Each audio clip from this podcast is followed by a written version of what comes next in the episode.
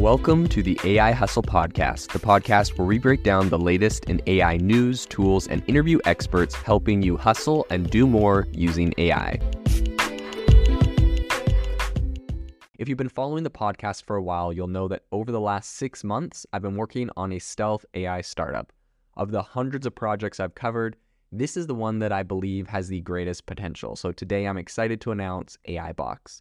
AI Box is a no code AI app building platform paired with the App Store for AI that lets you monetize your AI tools. The platform lets you build apps by linking together AI models like ChatGPT, Midjourney, and 11 Labs.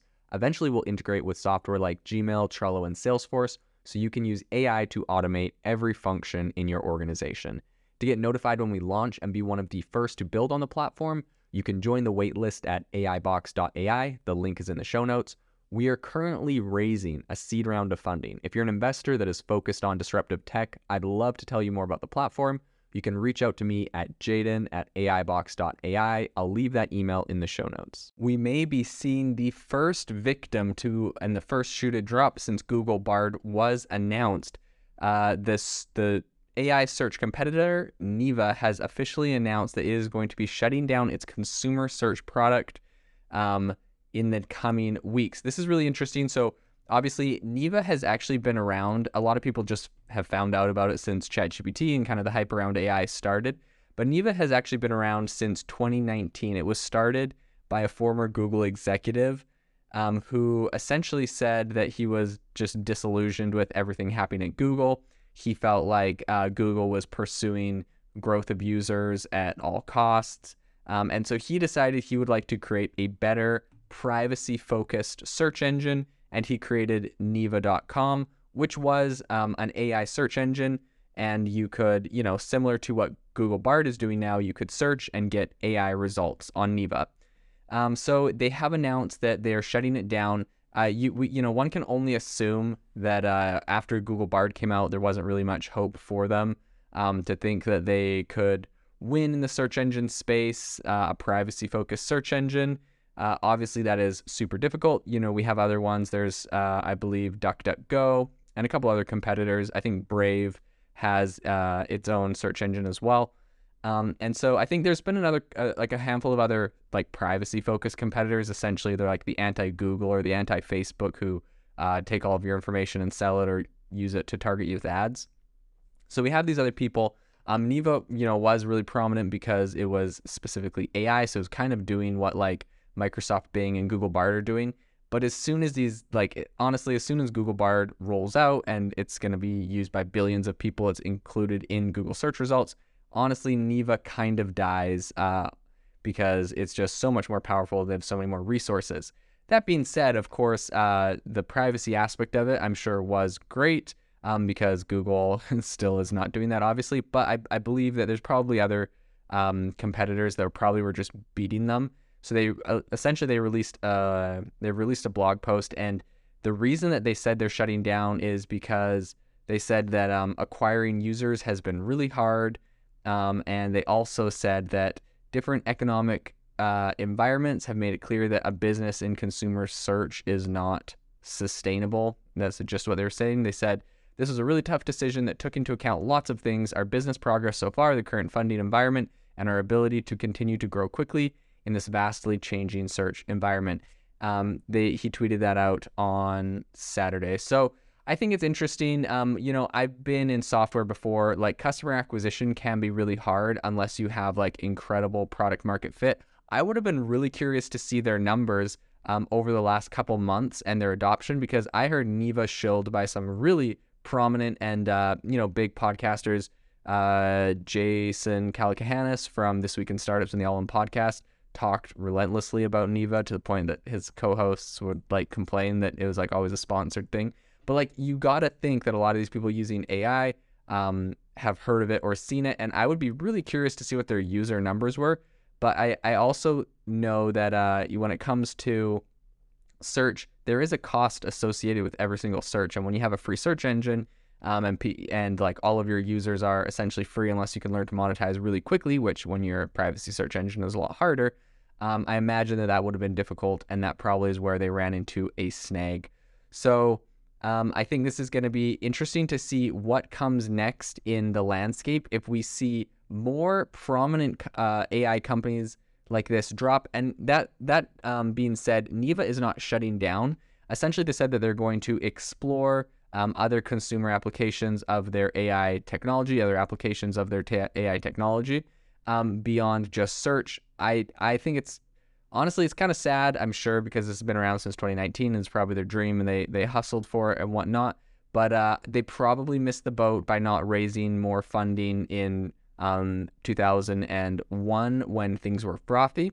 You know they had two years to do it um, because 2022 and uh, 2023 have been rough on raising funds for any sort of software company. That being said, AI did seem to have a bit of a boom. I assume Neeva would have gotten a spike in numbers. I'm surprised, you know, they weren't able to grab some quick money because they'd been around a while in the space. That being said, though, I know the number one question uh, people would have brought up because in my my current software company in AI, which isn't anything related to search, it's also still this number one question people bring up. But they people are obviously going to say, what happens when Google does the exact same thing? And I think Neeva really probably struggled to answer that question to investors to differentiate themselves and to actually um, show that they had a moat, right? A leaked memo from Google said, we don't have a moat and neither does OpenAI. And I think for someone like Google and OpenAI, not having a moat is fine because, well, it's not fine, it's not great, but like they, they can go ahead because they're obviously the biggest. They can spend millions or billions of dollars developing this technology.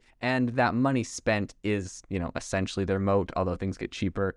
So it becomes less and less of a moat. Um, but the users they have, the money they spent, first mover advantage, those are things that Google and OpenAI really want to focus on.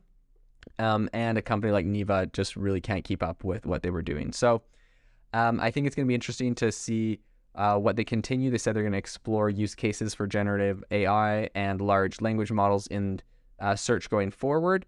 Um, and they said that all of the customers um, that currently have paid for it are going to get a refund. This is really interesting. Like they're not even just leaving up like some sort of basic version of the technology for their paid users to just continue to use and continue to make money. They're literally just refunding the unused portion of any of their premium users, and they're deleting all user data uh, as part of the shutdown. Now, my one caveat or like one side note, which is just purely speculative, but the one thing this reminds me of with the whole um, deleting all of the data stuff is potentially, I highly doubt this happened, but potentially if there's some sort of data breach, um, and uh, they felt like it was on, they were not, they're not able to redeem themselves. This is, you know, an interesting path they might also take. It just reminds me of Google Plus.